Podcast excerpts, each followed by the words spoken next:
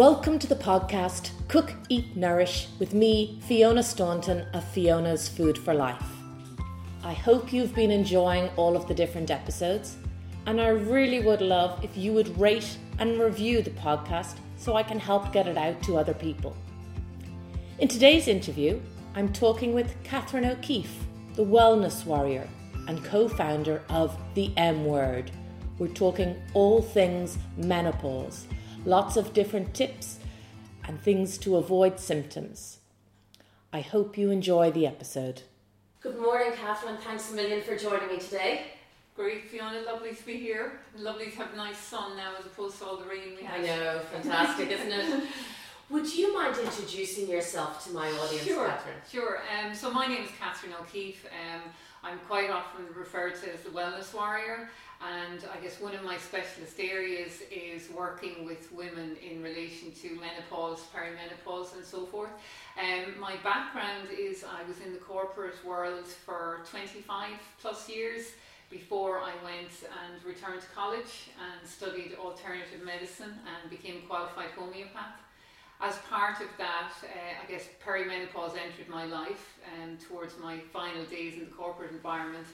And when I left um, investment banking, I started a career um, writing blogs with my second spring, and um, that kind of led to setting up Wellness Warrior and working one to one with women um, who were kind of struggling with uh, different issues through menopause, and then also working with um, corporates and workplaces in educating women on all aspects of health and wellness and menopause. Okay, fantastic. And so you mentioned there perimenopause. Okay, can you loves that. can you explain yes, what that is? Yes, um, I guess we always what we always hear about is menopause, and a lot of people think that you know they might wake up one day and all of a sudden they're in menopause.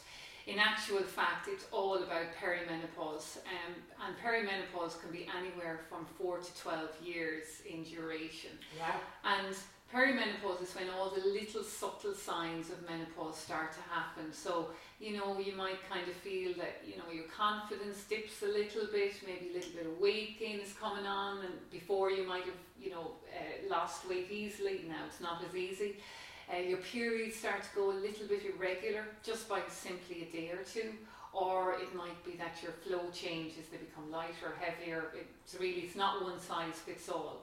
Okay. Um, so really, for me, it's all about perimenopause. The majority of the sy- symptoms will be at their peak in perimenopause, and menopause itself is actually the anniversary of 12 months without a period. That's okay. really what so it is. So everything is you're, you're, you're, you can have premenopause, which is someone who's fertile and um, can have family. Then you move into perimenopause. Then you move into menopause and then postmenopause. But the biggest chunk is um, uh, perimenopause. Okay. if That makes sense. Yeah. Yeah. And what is postmenopause then? Postmenopause basically your periods have stopped, um, uh, you've completed menopause, no more periods, and then you're postmenopause, so you're over the menopause. Okay, so menopause is actually really one day then? It's one day, uh, the anniversary 12 months yeah. without period. What can happen after that is that you could then go another nine months and a period could happen. You could okay. then go another 18 months and a period might happen, and then they're just gone. It, it's kind of you can't say for you know how it will happen for any one person okay. because it's completely different. Mm. Um, there's a famous quote by Iris Murdoch where she basically says, um, "There's as many menopauses in the world as there are women." So it's you know we're all yeah. unique. Yeah. Okay. So, at what age would someone need to start thinking about, say, particularly from my point of view, the nutrients and things, and maybe you might talk about lifestyle things? At what age should someone start thinking about so that they're set up for the for the perimenopause? I think ideally, um, I would probably say in a dream state, um, 40. Um, now, where the challenges are there is that we are having children later. Um, I had my youngest child when I was 41, you know, so that is the way um, things are going for whether it's a decision made or for, you know, fertility issues. But I definitely think once you hit 40, if you're family, if you're finished with a family, you really need to start thinking about preparing yourself for perimenopause. And that is basically, you know, starting to become aware of what you're eating is so so important and um, you know, like you, I mean, processed foods, sugar, they're not our friends, and all they're going to do is um, rob us of nutrients. You know, so I think it's being very, very aware of what you're eating and your lifestyle. So, you know, making sure you've got exercise, um, whatever that is, whether it's walking around the block for 10 minutes, you know, whether it's swimming, running, yoga, whatever, um, exercise is so important. But I think it's just really taking time, maybe when you're early 40s, and just say, right, you know, it's going to happen. It's inevitable for mm. all women. Um, so what can I do to prepare myself? And I guess when I do my talks around the country and I um, talk to an audience, I love it when there's younger women there because I literally, I, I would say to them, you're going to get this, you're going to nail it because they're there earlier and they can prepare. And you know, you're also talking about when you look at the exercise, it's also you know making sure that you're looking after your bones, yeah. and that you're preparing yourself not not just for the years of perimenopause, but the years after, because we're living longer. Um, mm. You know, so we've got to make sure that we're keeping ourselves as healthy as possible. Um, so okay, so from the the food side of things, yeah, um, you're saying avoiding sugar and processed yeah. foods, yeah, okay. caffeine and caffeine, caffeine, caffeine. Okay. I I would probably see caffeine as uh, one of the biggest issues I come up with when I work with women, um, okay. where you know that it, either it's it it, it will have a direct impact on um, hot flushes, on a lot of the symptoms, on anxiety, so a lot of the symptoms of menopause.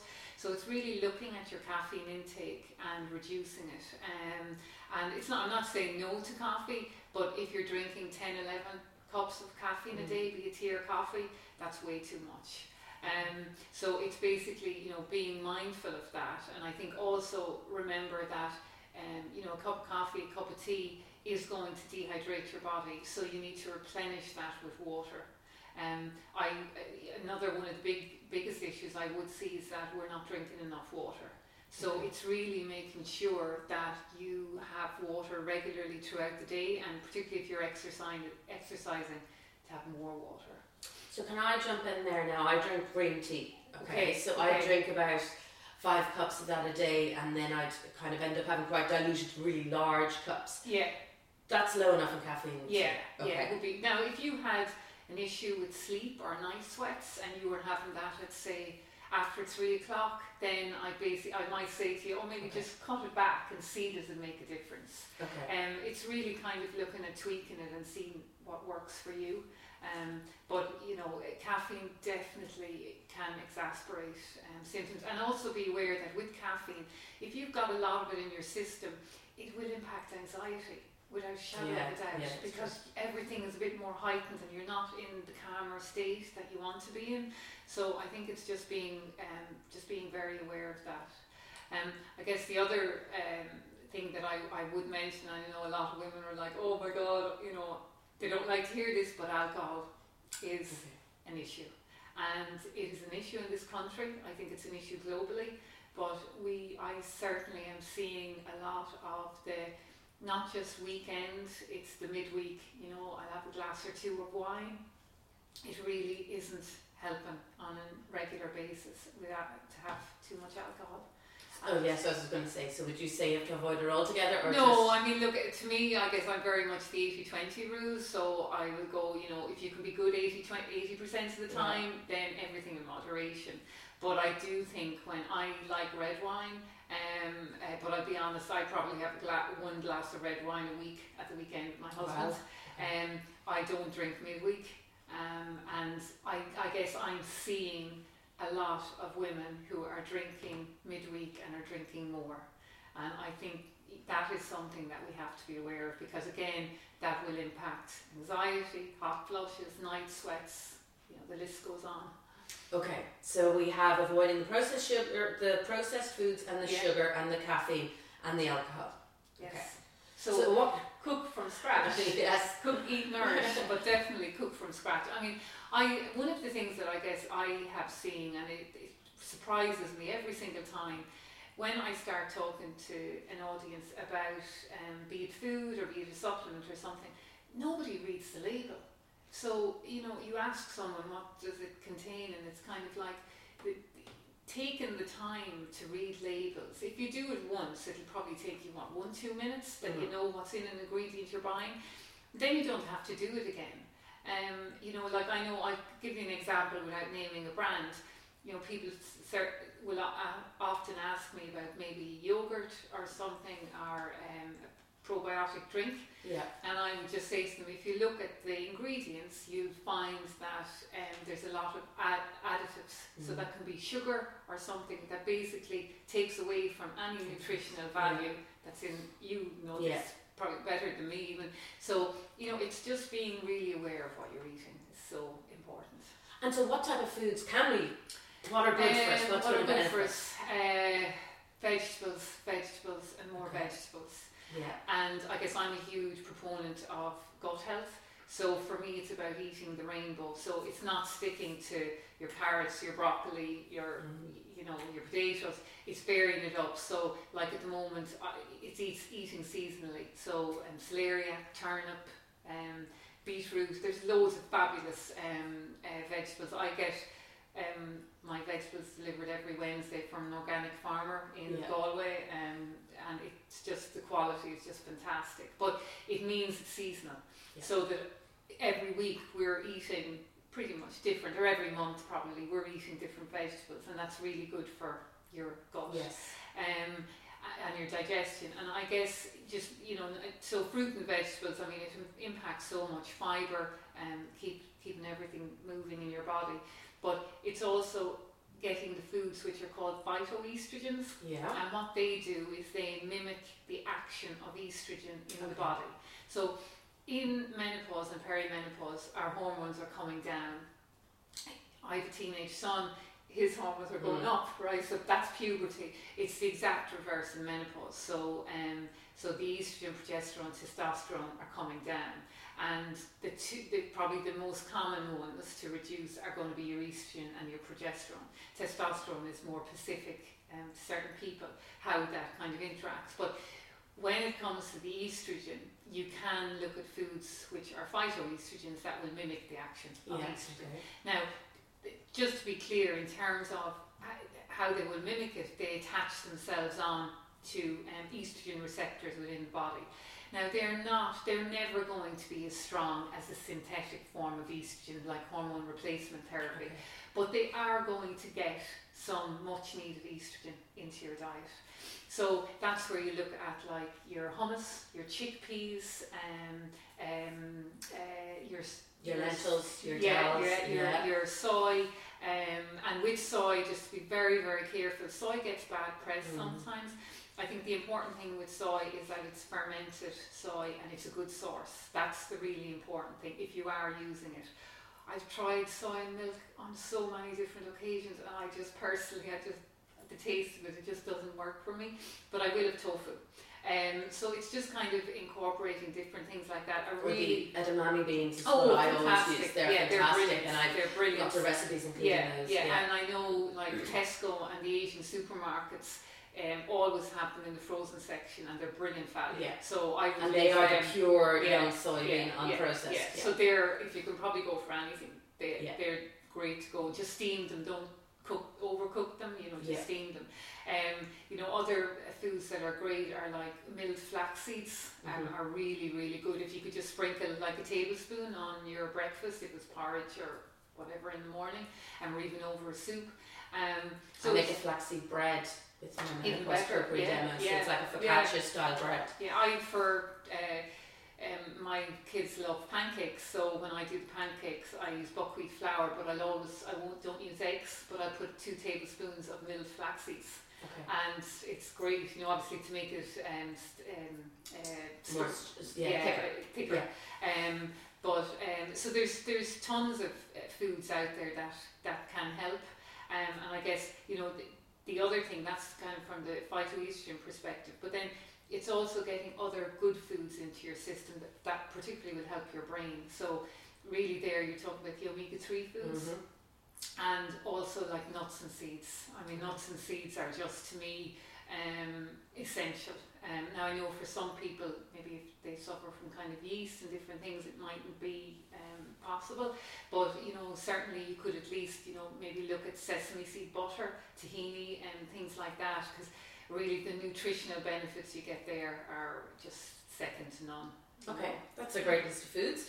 Um, and so then we were talking. You you mentioned on a few symptoms. So we're talking about the hot flushes, the night Mhm. sweats, and the anxiety. Yeah, What are some other symptoms? Maybe they're probably the more common. Um, I mean, I guess anxiety is being more discussed about now. Um, the ones that probably aren't maybe as common would be anxiety. Maybe I think people don't realise the different forms of it, and really, for me, you're looking at three forms of anxiety: panic attacks, which Mhm. people would probably talk about the most. But the other two would be health anxiety and social anxiety, and I guess they're two areas that um, aren't as talked about as much as they should be. And what I'm seeing increasingly is the social anxiety, which is basically, um, you know, where all of a sudden, you know, you don't feel comfortable going out and meeting your friends or going out somewhere with your partner. All of a su- sudden, it's more comfortable to stay at home and to be in your PJs or relaxed or Mhm. whatever. And whilst that is lovely and it, it's important to have the downtime, long term it's detrimental to your mental health because it's so important that to keep social, to get out and to kind of to meet your friends and also to make new connections. Um, you know, like I, I'm, I, I run several times a week and I run in a running group, so you know I'm constantly meeting new people, and it's fantastic because you have people coming into your life who are from completely different backgrounds Mhm. to you, and that challenges your neural pathways, which is so important for um, brain health. Um, but also, menopause on its own can be extremely lonely, extremely lonely, and a lot of women can feel isolated.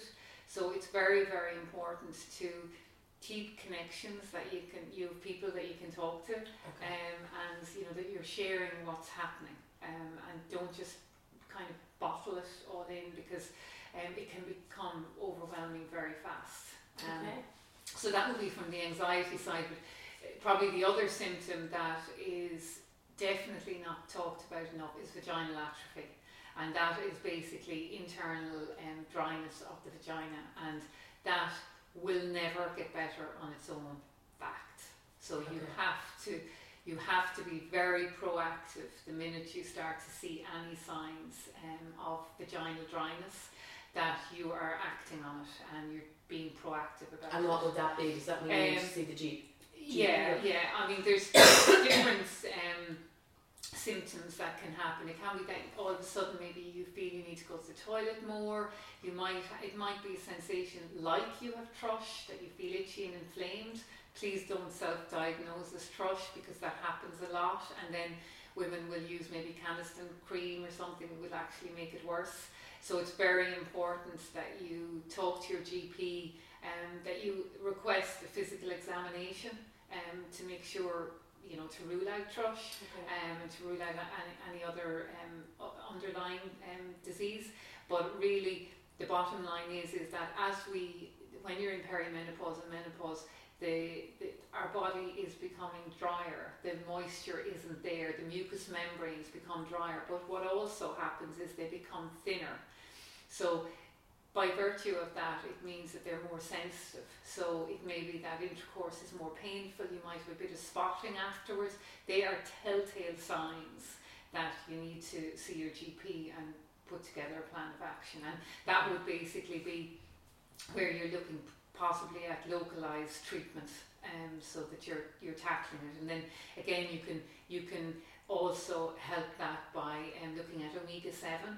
Um, very hard to get in your diet, actually, probably was thinking I impossible. don't even know Sea, sea, Okay. sea buckthorn oil, Okay. um, and it's really one that any woman that I'm working with who has vaginal atrophy, um, I would basically say supplement, okay. um, because really it's you're not going to get it. No. Um, um, and then, but at the same time, because I've seen women who've gone years without doing anything, I've seen the, the what can happen. It is very, very important to talk to your GP as well. okay. Mm, that's an interesting one. Yeah, yeah. I, I guess they're probably that they're for me they're the ones that we're not talking about enough that we need to talk about more. I, everyone knows about the insomnia, the hot flushes, the night sweats, palpitations. I mean, there's so many symptoms. Yeah. And the other thing is, is there is no one size fits all. Mm. You know. And am I right in saying it's almost like if your liver is clogged up with all sorts of different chemicals from your alcohol, your caffeine, your processed yeah. food, etc. Yeah. It that then can't process the kind of surge or change in hormones, and that's why if you have it all healthier, then you will yeah. have less symptoms and breeze through. Yeah, and, and that's another, you know, we all forget about our poor livers. you know, our livers are, to me, they're the superheroes. They're work, our liver is working constantly and doing Trojan work. Um, and like you said, you know, there's so much happening in the liver. It has to process so much every single day that really, um, you know, we've got to try and help it as much as we can and, you know, support it as much as we can. And, you know, I always say to women, you know, simple start there is in your mo- in the morning have um, a cup of warm water with some lemon juice and add some ginger as well. I mean, there's a great start to the day, and your liver will thank you for a start like that, you know. But certainly the liver um, is under a lot of pressure mm. because of what's happening with the hormones and processing everything that's happening in our bodies. So we need to support that as, as much as we can. Okay. Great, so you do lots of uh, different events. Yeah. Do you want to tell me a little bit about those or, or even um, some of the um, campaigns you're involved in? Yeah, um, I guess so. I'm peri- Perimenopause Unplugged, there are the talks that I do throughout the country, and my last one was in Galway. And I have a few others coming up, um, probably uh, Dublin, Letterkenny, I think before the summer.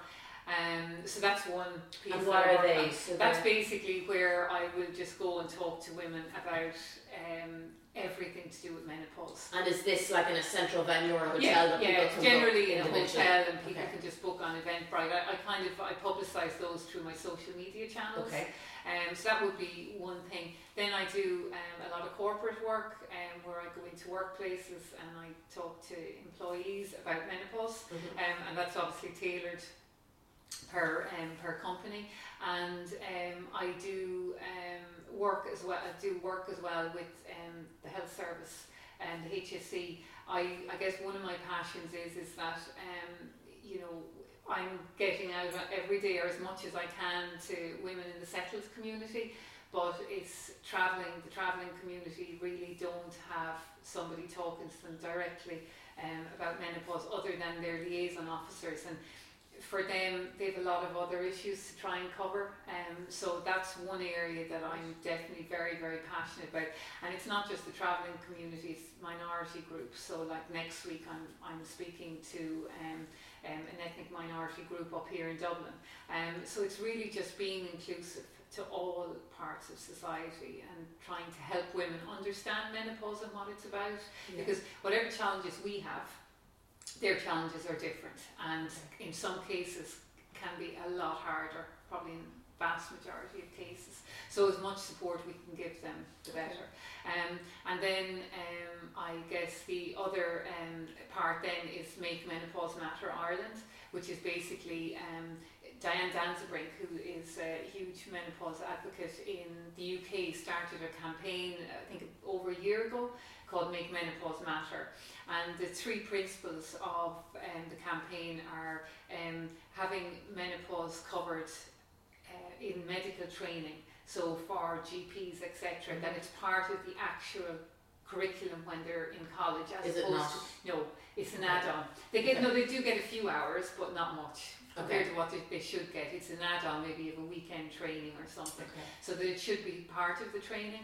Also, that it's covered more by the Department of Health in terms of just awareness and so forth. Yeah. And I guess that we're kind of tackling now already because the Women's Task Force has been set up with the Department of Health and the National Women's Council of Ireland. And what that task force is doing is they're looking at all areas of women's health. And one of the great things was was that menopause came up as one of the key areas that women in Ireland wanted addressed. Okay. So um, uh, I've been working with them as one of the stakeholders in terms of you know various things that can be done to um, provide greater awareness of menopause. So, and then the other parts of the campaign are having menopause on the curriculum for secondary schools. So at the moment it's two lines in the, the biology syllabus, so we want more. And then um, the third is menopause in the workplace. Okay. So uh, the campaign in Ireland is Make Menopause Matter Ireland, okay. and it's on uplift.ie if people want to sign it. So, um, you know, that would definitely change change the landscape of menopause forever in Ireland. It's, it's happening every day. I can see it changing, but this will just. Great, well, we can put a link, a link yeah, below here. Yeah, yeah that'd be right. great. And then I guess um, um, the other then uh, area is our talks are the M word. Mm, um, great so achievement. yeah, yeah, that's that. So we did the first um, M word last October in the Radisson and there's three founders, um, Aisling Grimley of My Second Spring and Anna Mooney of Osney Media and myself. So basically, I guess we've been working in the menopause space uh, for a couple of years and um, I had started writing blogs and so forth for Aisling on My Second Spring and we've always, always kind of talked about doing an event and Anna was always kind of pushing, you know, for, you know, we need to do this, you know, get going, whatever. So we did. Um, so we did the first one last October and it was fantastic. We had great speakers, we got great feedback, and it's obviously women are craving the information. Mm-hmm. Um, so our next one is in the Ballsbridge Hotel on the 8th of May um, this year. Brilliant. And that will be our next one. And we've some fantastic speakers. Um, we've kind of, some speakers are the same, but the subjects are completely different. And then we've got some new speakers um, coming in, like with Dominic Kemp um, and uh, Diane Danzebrink is, is back over with us again, but she's actually going to be talking solely about um, HRT because she's an expert in that area, and then also kind of about the psychological aspects of menopause because that's quite big as well. So yeah, fantastic lineup. Brilliant. Yeah. Okay. And so, Catherine, I always ask my guests, can they give me three tips that my audience could use now to help improve the health of the nation? So obviously yours are going to be in or around the, the perimenopause, yeah. menopause, postmenopause, yeah. what would your three tips be? Um, I guess first off, I would say it's the food. It's eating seasonally, and um, getting as much fruit and vegetables into your diet. Drink more water mm-hmm. will be number two. Yeah.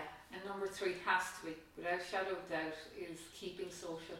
It's okay. I see it every day now, and it's so important. So it's like you know, if you want to meet a friend for coffee or you want to go to the cinema, you know, make it happen. You know, and make it happen. Okay, great, mm-hmm. good tips. And what would you choose as your last meal? thinking, meal? Yeah, I was thinking about that in the middle of the night last night. I think someone my mind was churning over things. And you know what? I think for me, I love breakfast. Okay. It's that's my thing. So to be honest, it would be like a buckwheat smoothie bowl. That okay. would be, you know, some buckwheat groats, yogurts, berries, cinnamon, drizzle of honey. That would be my Lovely. idea of heaven. And yeah. what would you have to drink with that?